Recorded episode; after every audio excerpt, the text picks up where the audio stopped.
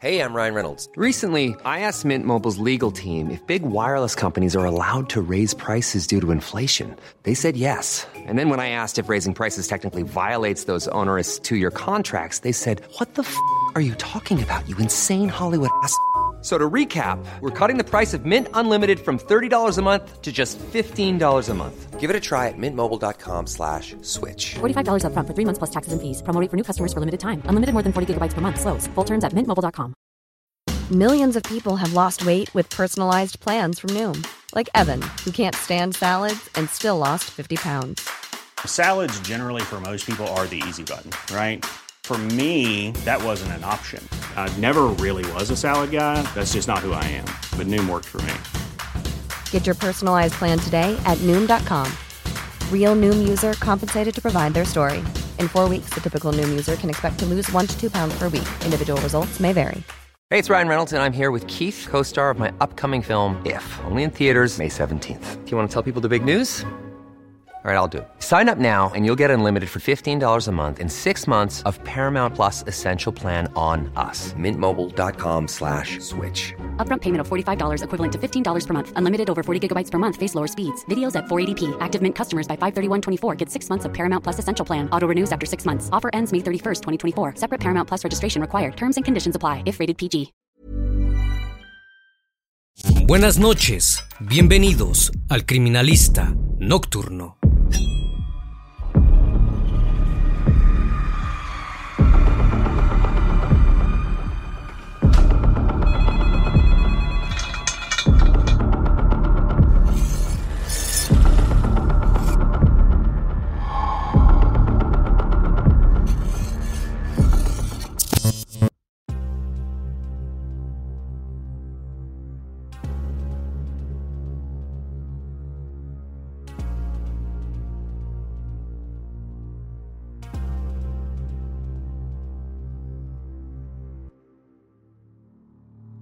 El veintitrés de agosto de mil novecientos ochenta y cinco, Arquímedes Puccio se dirigió junto a su hijo Daniel y su cómplice Guillermo Laborda hacia la esquina de Mariano Acosta y Bonifacio del Carril, en el barrio de la Floresta de la ciudad de Buenos Aires, Argentina. Su plan era dejar una prueba de vida de Nelida Bolini de Prado, la mujer que tenían privada de su libertad desde hacía un mes en el sótano de la casa. Pero el procedimiento no salió como esperaban. En lugar de encontrarse con la familia de la víctima, fueron rodeados por quince brigadas de la policía. Los agentes les ordenaron tirarse al piso mientras los apuntaban con armas de fuego. Puccio reaccionó rápido y les dijo que su casa estaba llena de explosivos y si iban a inspeccionarla, volarían por los aires. Quedaba en ellos si creerle o intentar rescatar a la víctima y desbaratar al clan más poderoso de la década. El Criminalista Nocturno. Arquímedes Rafael Puccio nació el catorce de septiembre de mil novecientos veintinueve en el barrio porteño de Barracas, en Buenos Aires, Argentina. Fue uno de los cuatro hijos de Juan Puccio, el jefe de prensa del canciller Juan Atilio Bramuglia y de Isabel Orano, una reconocida pintora. Puccio cursó sus estudios universitarios en el Colegio Comercial Hipólito Vieites de Buenos Aires y luego ingresó a la Facultad de Ciencias Económicas, donde recibió su título de contador. El quince de octubre de mil novecientos cincuenta y siete contrajo matrimonio con Epifanía Ángeles Calvo, quien se desempeñaba como profesora de matemáticas y contabilidad. Tuvieron cinco hijos: Alejandro Rafael, nacido en mil novecientos cincuenta y ocho, Silvia Inés en mil novecientos sesenta, Daniel Arquímedes en mil novecientos sesenta y uno, Guillermo Javier en mil novecientos sesenta y tres y Adriana Claudia en mil novecientos setenta. Durante los primeros veinte años de su adultez, tuvo distintos trabajos y formó parte de varias agrupaciones. Desde mil novecientos cincuenta y siete hasta mil novecientos sesenta y cuatro, fue diplomático en el Ministerio de Relaciones Exteriores, realizando misiones de correo diplomático en Madrid. En mil novecientos setenta y tres, acudió a la Escuela Superior de Conducción Política, que en ese entonces dependía del Movimiento Nacional Justicialista, fue nombrado subsecretario de Deportes de la Municipalidad de Buenos Aires, a pesar de que jamás se había desempeñado en ninguna disciplina física. Formó parte del Batallón de Inteligencia seiscientos uno y una unidad especial de inteligencia del Ejército Argentino, la cual tuvo una activa participación en el terrorismo de Estado y en la denominada Operación Cóndor. También hizo parte de la Alianza Anticomunista Argentina. Cuando la dictadura en ese país estaba finalizando, Puccio fue despedido y se retiró de la vida política para dedicarse al negocio de los artículos náuticos. Compró una casa en el partido de San Isidro, en la calle Martín y Omar quinientos cuarenta y cuatro.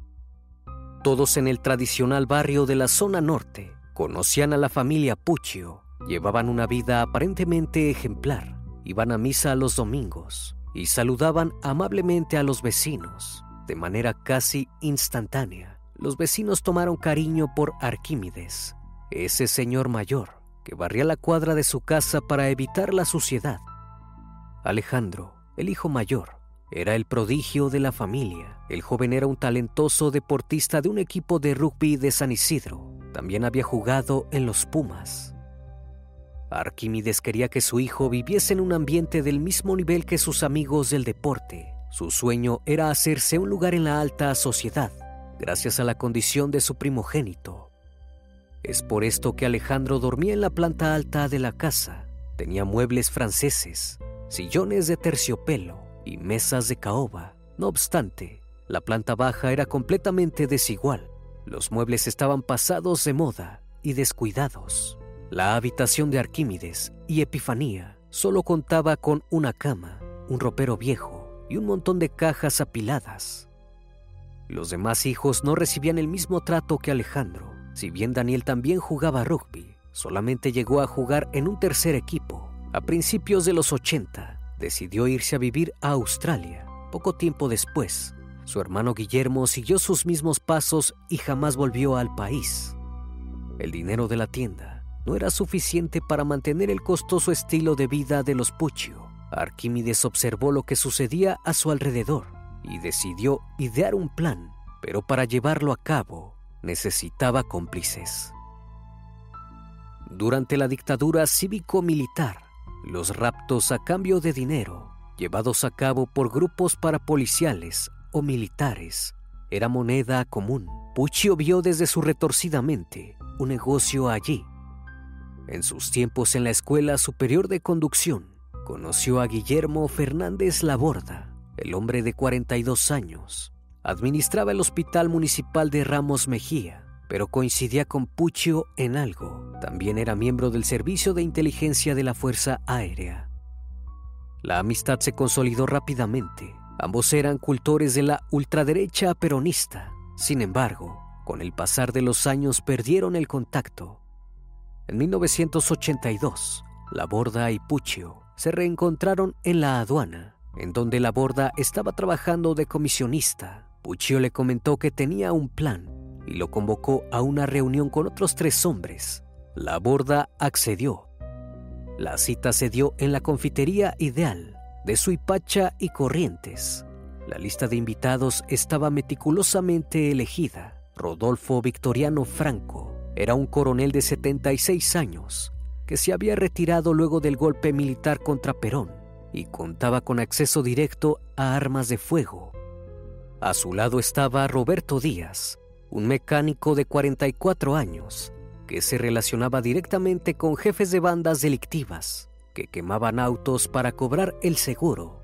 El cuarto invitado era Gustavo Adolfo Contempomi, un hombre que tenía bastante trato con la clase alta de Buenos Aires. Sin mucho preámbulo, Arquímedes les explicó su plan. Consistía en cometer raptos a cambio de dinero, pero no serían al azar. Los perfiles que buscarían serían personas de la clase alta bonaerense, cuyas familias pudiesen pagar un jugoso rescate.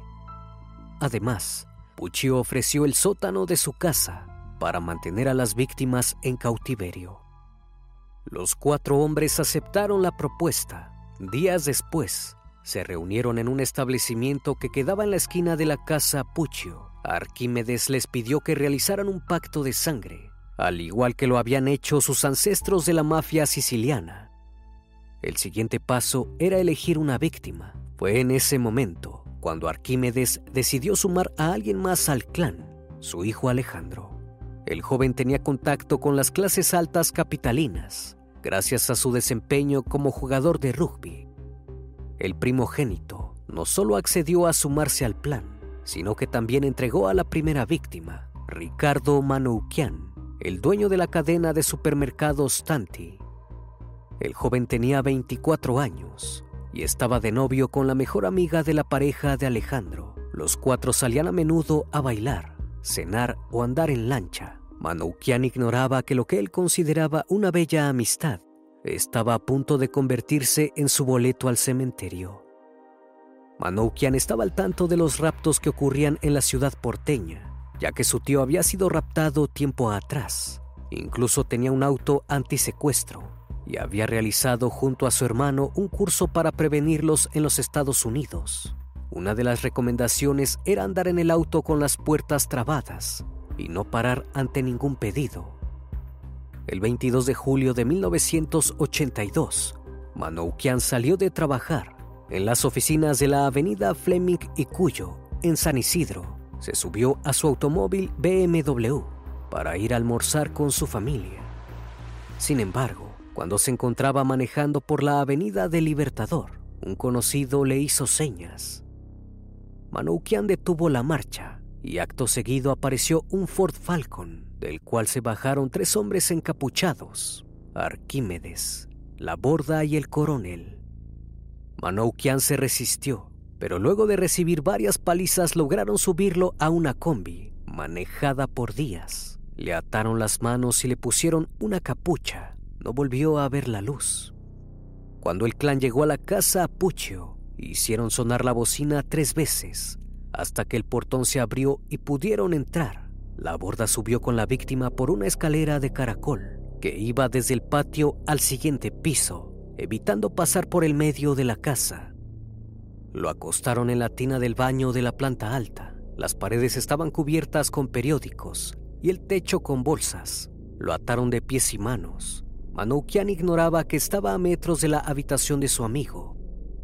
El joven era vigilado por Laborda y Alejandro, que solamente entraban al baño encapuchados. Al día siguiente, Puccio llamó a la familia del chico para negociar. La indicación era concisa: si querían volver a ver a Ricardo, tendrían que pagar quinientos mil dólares. Pero nada era tan sencillo. Los Manoukian reclamaban una prueba de vida. Arquímedes obligó al joven a escribir una carta. Le dictó lo que debía decir, que bajo ningún contexto avisara a la policía y que no se preocuparan por él, ya que estaba comiendo arroz con pollo y lo estaban cuidando bien. El plan estaba firmado por el Comando de Liberación Nacional, como se hacía llamar el clan.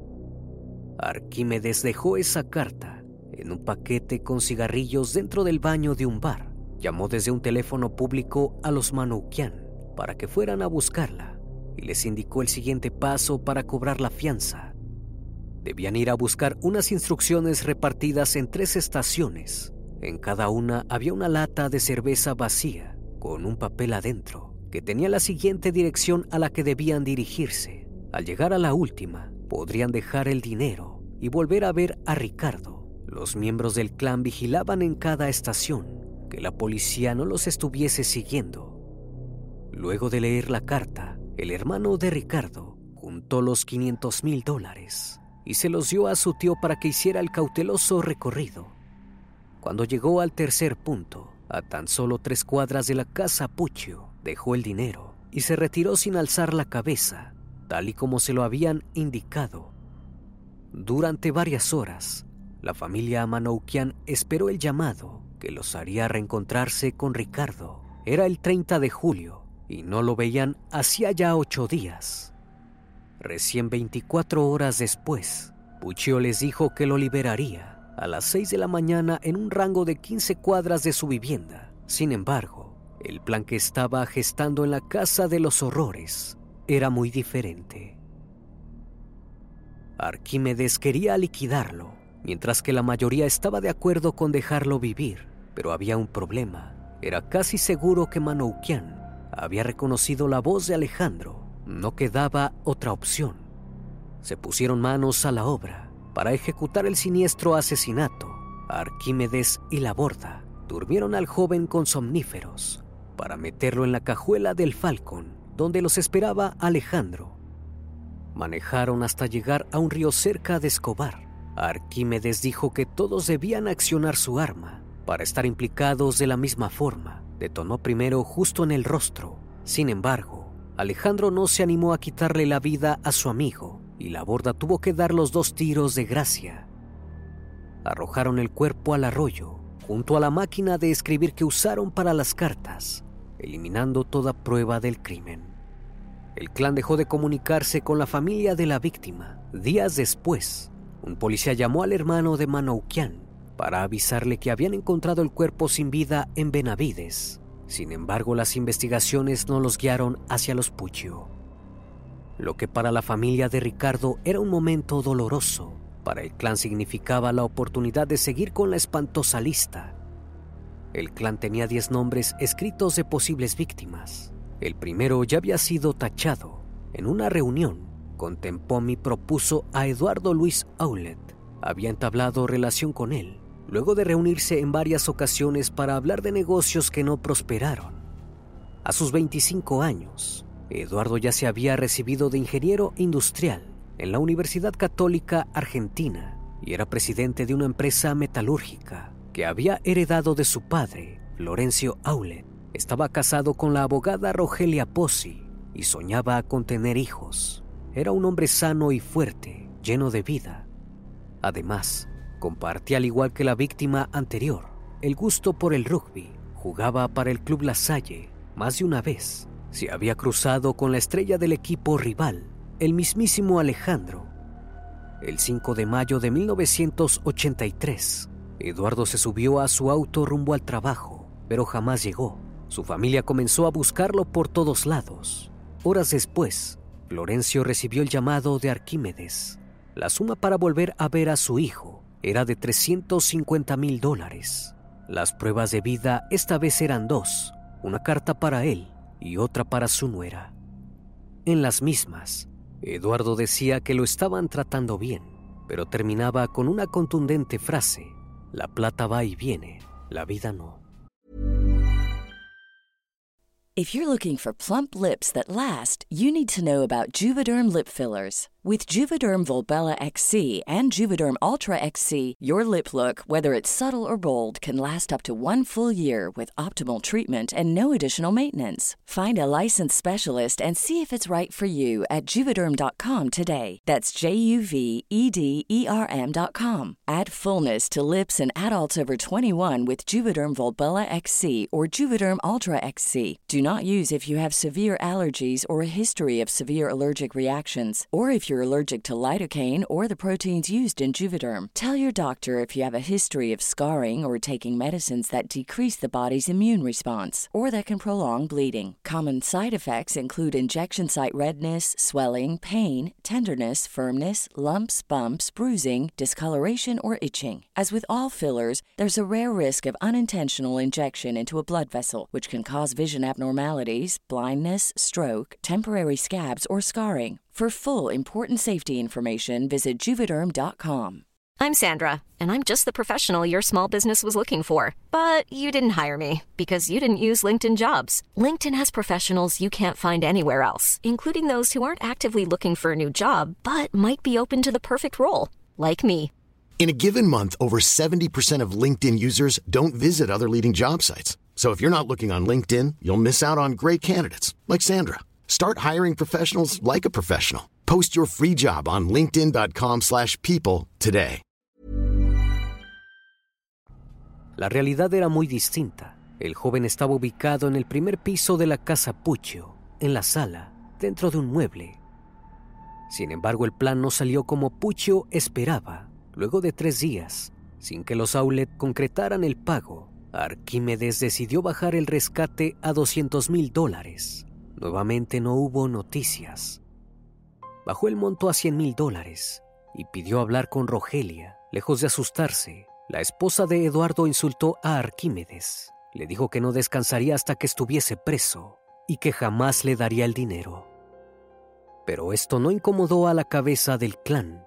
Comenzó a llamarla a cualquier hora, durante varios días. En esos llamados, Arquímedes se dedicaba a comentarle lo que había hablado con Eduardo. Le decía que sabía de su viaje a México o que extrañaba a Sonia, el ovejero alemán de la familia. La tortura no terminaba ahí. Durante la hora que duraban las conversaciones, Arquímedes le describía a Rogelia la ropa que tenía puesta. Denotaba que la estaban espiando. Pasados los diez días del rapto, la familia Aulet dio el brazo a torcer y decidieron pagar los ciento cincuenta mil dólares. El sistema de entrega duró tres horas. Empezaron en Capital y terminaron en Lanús. Arquímedes recogió el dinero triunfante. Él había llegado a tiempo, pero para Eduardo era demasiado tarde. El clan llevó al joven a General Rodríguez. Condujeron hasta un descampado cerca de un arroyo, donde un albañil cercano a Puccio hizo un pozo. Atacaron a Eduardo con un arma de fuego, arrebatándole la vida.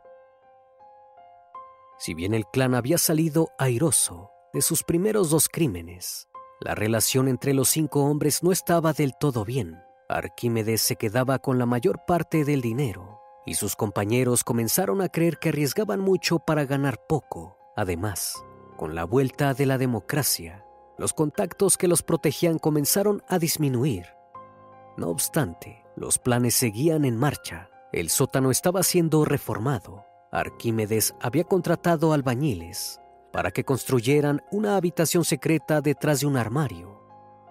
En junio de mil novecientos ochenta y cuatro, el clan tenía en la mira a Emilio Naum, un empresario de treinta y ocho años, dueño de las tiendas McTaylor. Estaba casado con Alicia Betty y tenía dos hijas. Puccio lo visitaba diariamente para hablar de negocios, al igual que Contempomi con Aulet. Jamás llegaron a concretar nada. El veintidós de ese mismo mes, los miembros del clan se reunieron en un café a comer y repasar el plan, como si de una charla cualquiera se tratase. Arquímedes y Laborda iban a simular esperar un colectivo. Cuando Emilio pasara, le pedirían que los acercara a una distancia cercana. Luego lo obligarían a manejar media cuadra, hasta encontrarse con el coronel y Díaz en otro auto. Una vez reunidos, meterían a Emilio en la cajuela del auto y repetirían el mismo modus operandi de los casos anteriores. Ya había resultado en dos ocasiones. Nada podía salir mal. Mientras tanto, Emilio comenzó su día un poco preocupado. Su mujer había soñado con el ángel del infierno. Estaba angustiada, con un inexplicable dolor en el pecho. Intentó calmarla diciéndole que pensara en el viaje que harían al siguiente día. Cuatro días en una cabaña en Las Leñas. Alicia se tranquilizó.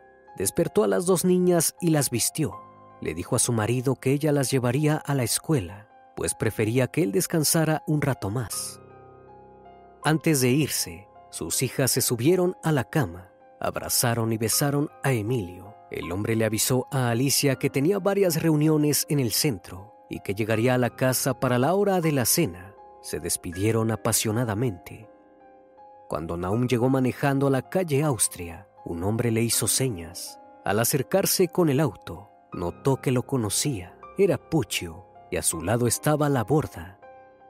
Le pidieron que los acercara hasta la embajada. El hombre accedió muy amablemente. Cuando el auto comenzó a acercarse al vehículo dirigido por Díaz, Puccio le avisó que lo iban a raptar. Todo sucedió muy rápido. Laborda intentó someter a Emilio. Mientras Puccio le pasaba una soga, logró atarle el cuello. Pero el hombre era muy fuerte, mucho más que los dos miembros del clan. Forcejeó para salvarse. Díaz y el coronel bajaron del auto contiguo para ayudar. Con un puñetazo, Naum le voló los lentes a Laborda. El miembro del clan buscó su arma, pero no la encontró. El coronel le alcanzó la suya desde fuera del auto. Emilio no se daba por vencido. Estaba a punto de soltarse. Puccio vio que la situación los excedía. Era de día. Cualquiera podría verlos, así que dio la orden. Una detonación rápida y Emilio Naum dejaría de luchar. Laborda lo asesinó mientras escuchaban los últimos gritos de súplica. Los cuatro hombres se dirigieron al auto contiguo para escapar. Temían que la policía los encontrara. Sin embargo, Arquímedes no estaba asustado. Se puso a limpiar con un trapo todas y cada una de las manchas hemáticas que Emilio había dejado. Recién cuando terminó el aseo, pudieron marcharse, pero algo había cambiado para siempre. Arquímedes comenzó a tener a Laborda en la mira. No estaba contento con su desempeño en el intento de rapto de Naum.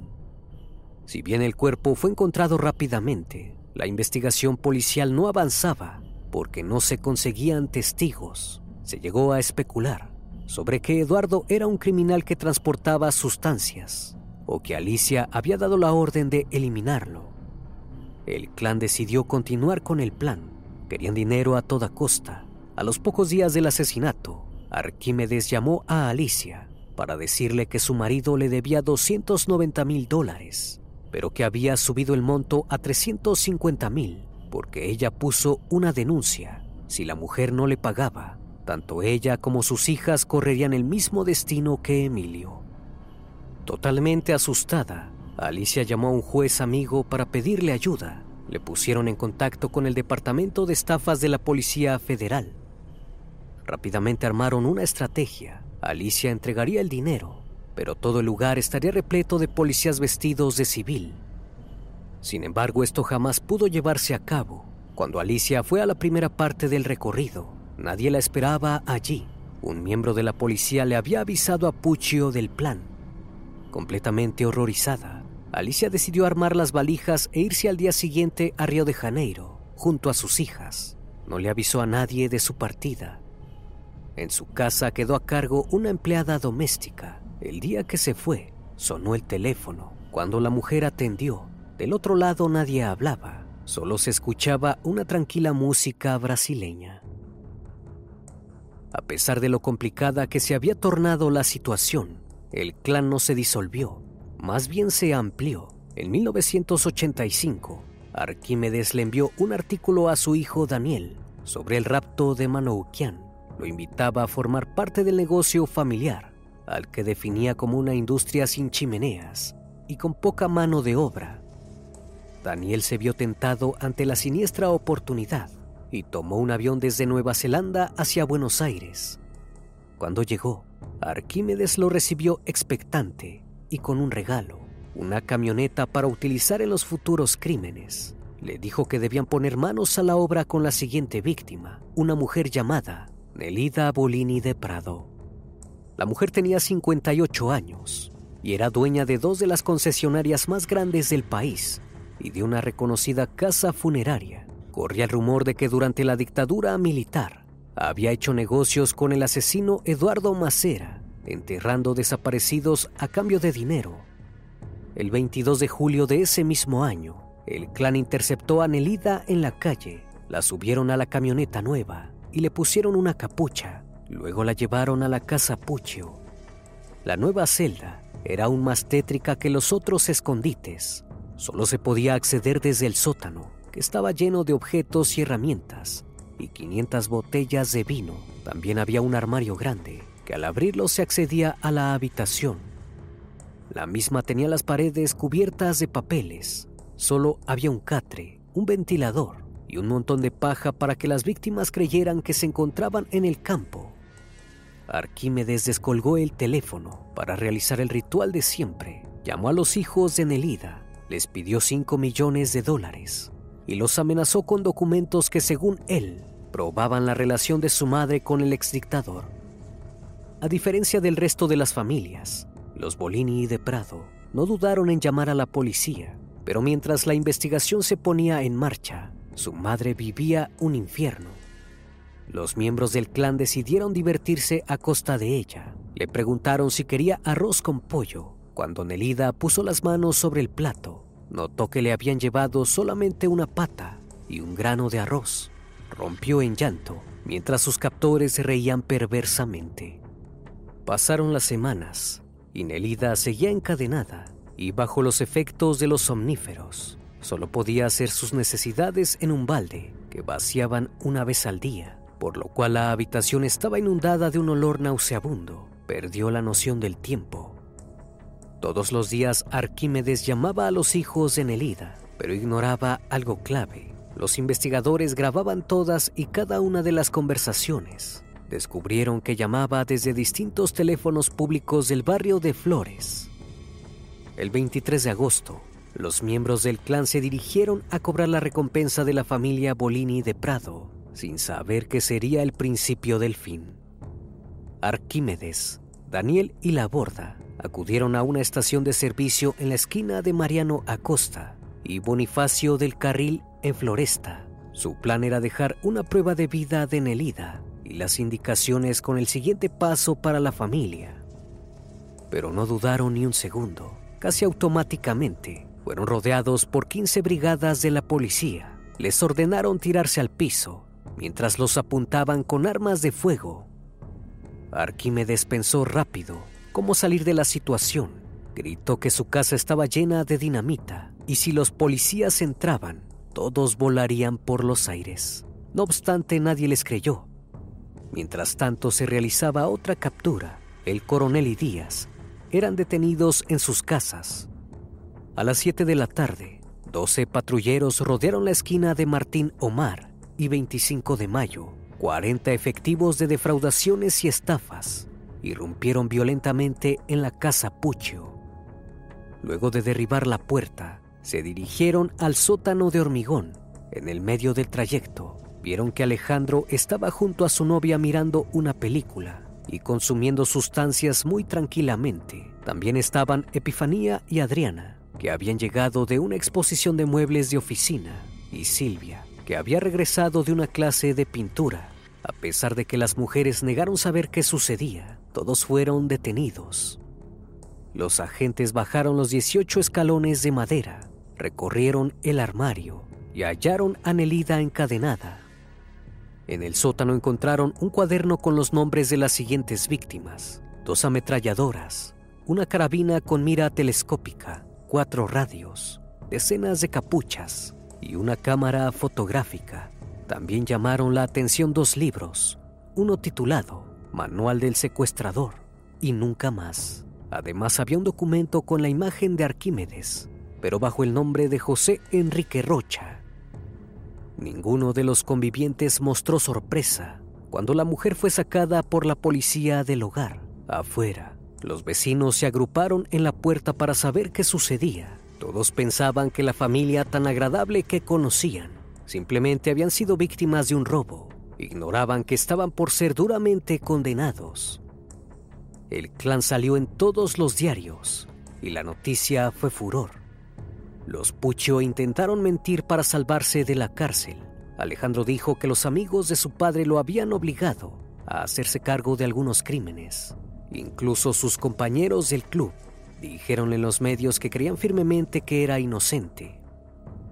Arquímedes justificaba el rapto de Nelida, diciendo que miembros del Partido Radical le habían encargado privarla de su libertad para que admitiera dónde estaban enterrados los desaparecidos. Daniel directamente negó todo.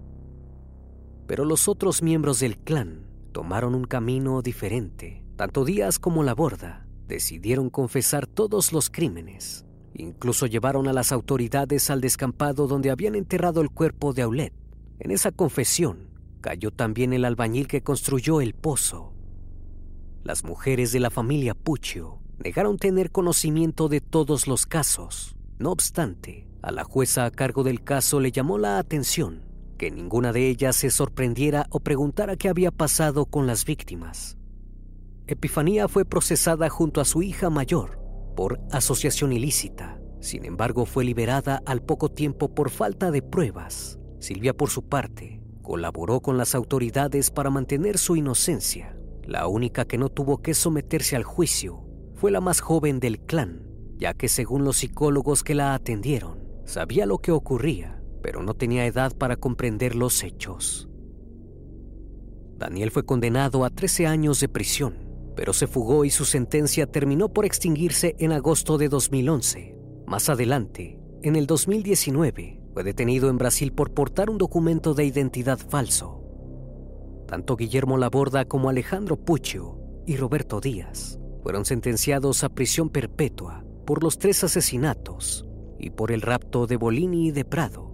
Este último fue beneficiado con la prisión domiciliaria en dos mil seis y jamás se volvió a saber de él. Gustavo Contempomi fue acusado de ser el entregador en el crimen de Aulet. Estuvo encerrado en la cárcel de Caseros hasta que falleció el tres de agosto de mil novecientos noventa y cuatro.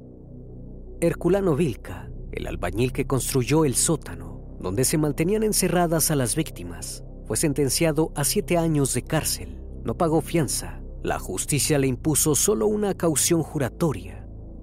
El único que salió airoso fue el coronel Rodolfo Franco. Le otorgaron el arresto domiciliario.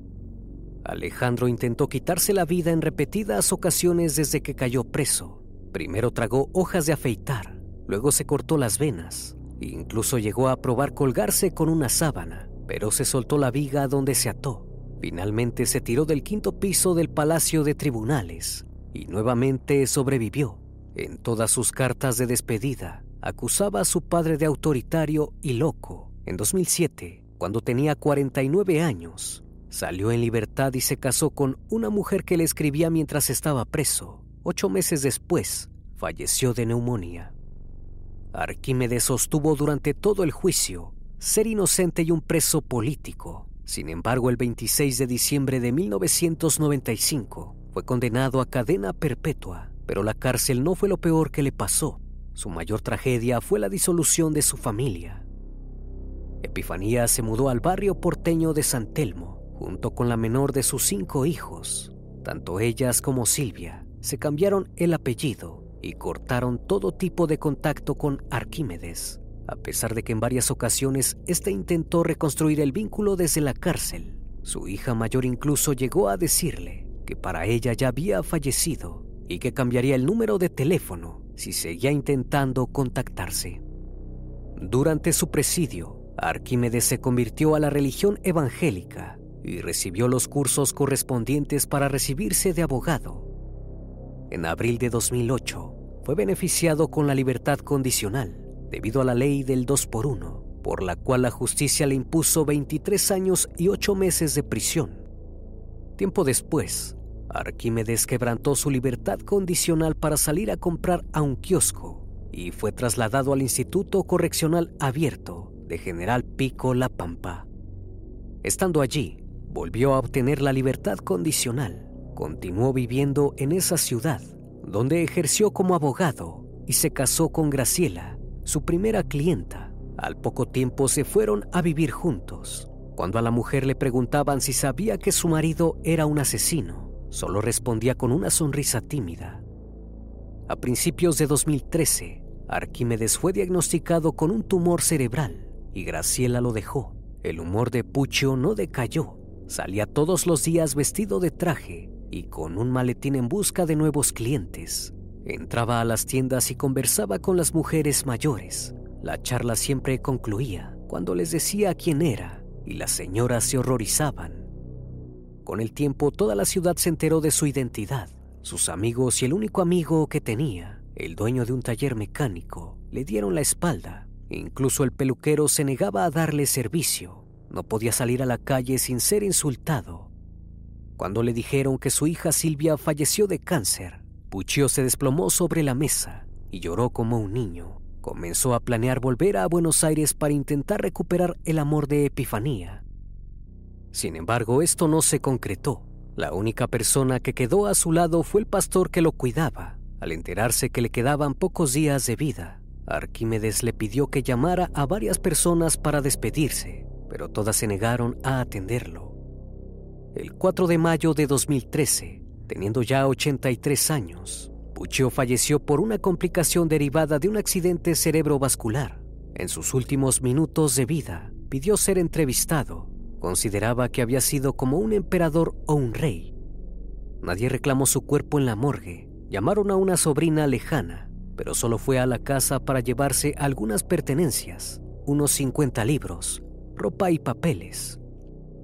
Finalmente fue guardado en un cajón y trasladado por dos sepultureros y dos policías. Al día de hoy, Sus restos descansan en una fosa común del cementerio municipal de General Pico, en uno de los sectores más marginales. El único hombre que había sido su amigo durante su estadía en La Pampa mandó algunos mensajes a periodistas haciéndose pasar por Puccio. Al parecer, el perverso hombre siempre había querido dar señas desde el más allá. Sin embargo, los mensajes cesaron rápidamente. Hasta su último allegado tenía miedo de invocarlo. Laborda, el más cercano de Arquímedes, siempre dijo que no se arrepentía de haber asesinado a las víctimas, pero sí de no haberle arrebatado la vida a su socio. En sus palabras, Puccio lo habría convencido de efectuar varios asesinatos y lo estafó con el dinero de los raptos. Cuando Laborda quiso salirse del clan, se dio cuenta que no había vuelta atrás. Si se iba, sería directo a un ataúd. Fue liberado el veintitrés de marzo de dos mil siete, pero fue apresado nuevamente el veintiuno de diciembre de ese mismo año por cometer fraude. En sus días en la cárcel, la exmano derecha de Arquímedes se la pasó leyendo libros, estudiando psicología y aconsejando a otros reclusos. Nadie de su familia lo fue a visitar. Pereció solo a los setenta y siete años, en un hospital de Ezeiza, bajo la custodia del Servicio Penitenciario Federal. Como cada noche, estimado público, agradezco su compañía. Si aún no estás suscrito, te hago la cordial invitación a que lo hagas y formes parte de esta gran comunidad. Reciban un fuerte abrazo de mi parte y no me queda más que desearles que sigan pasando un excelente día y estén de lo mejor. Esto es El Criminalista Nocturno. Hasta la próxima emisión. Buenas noches.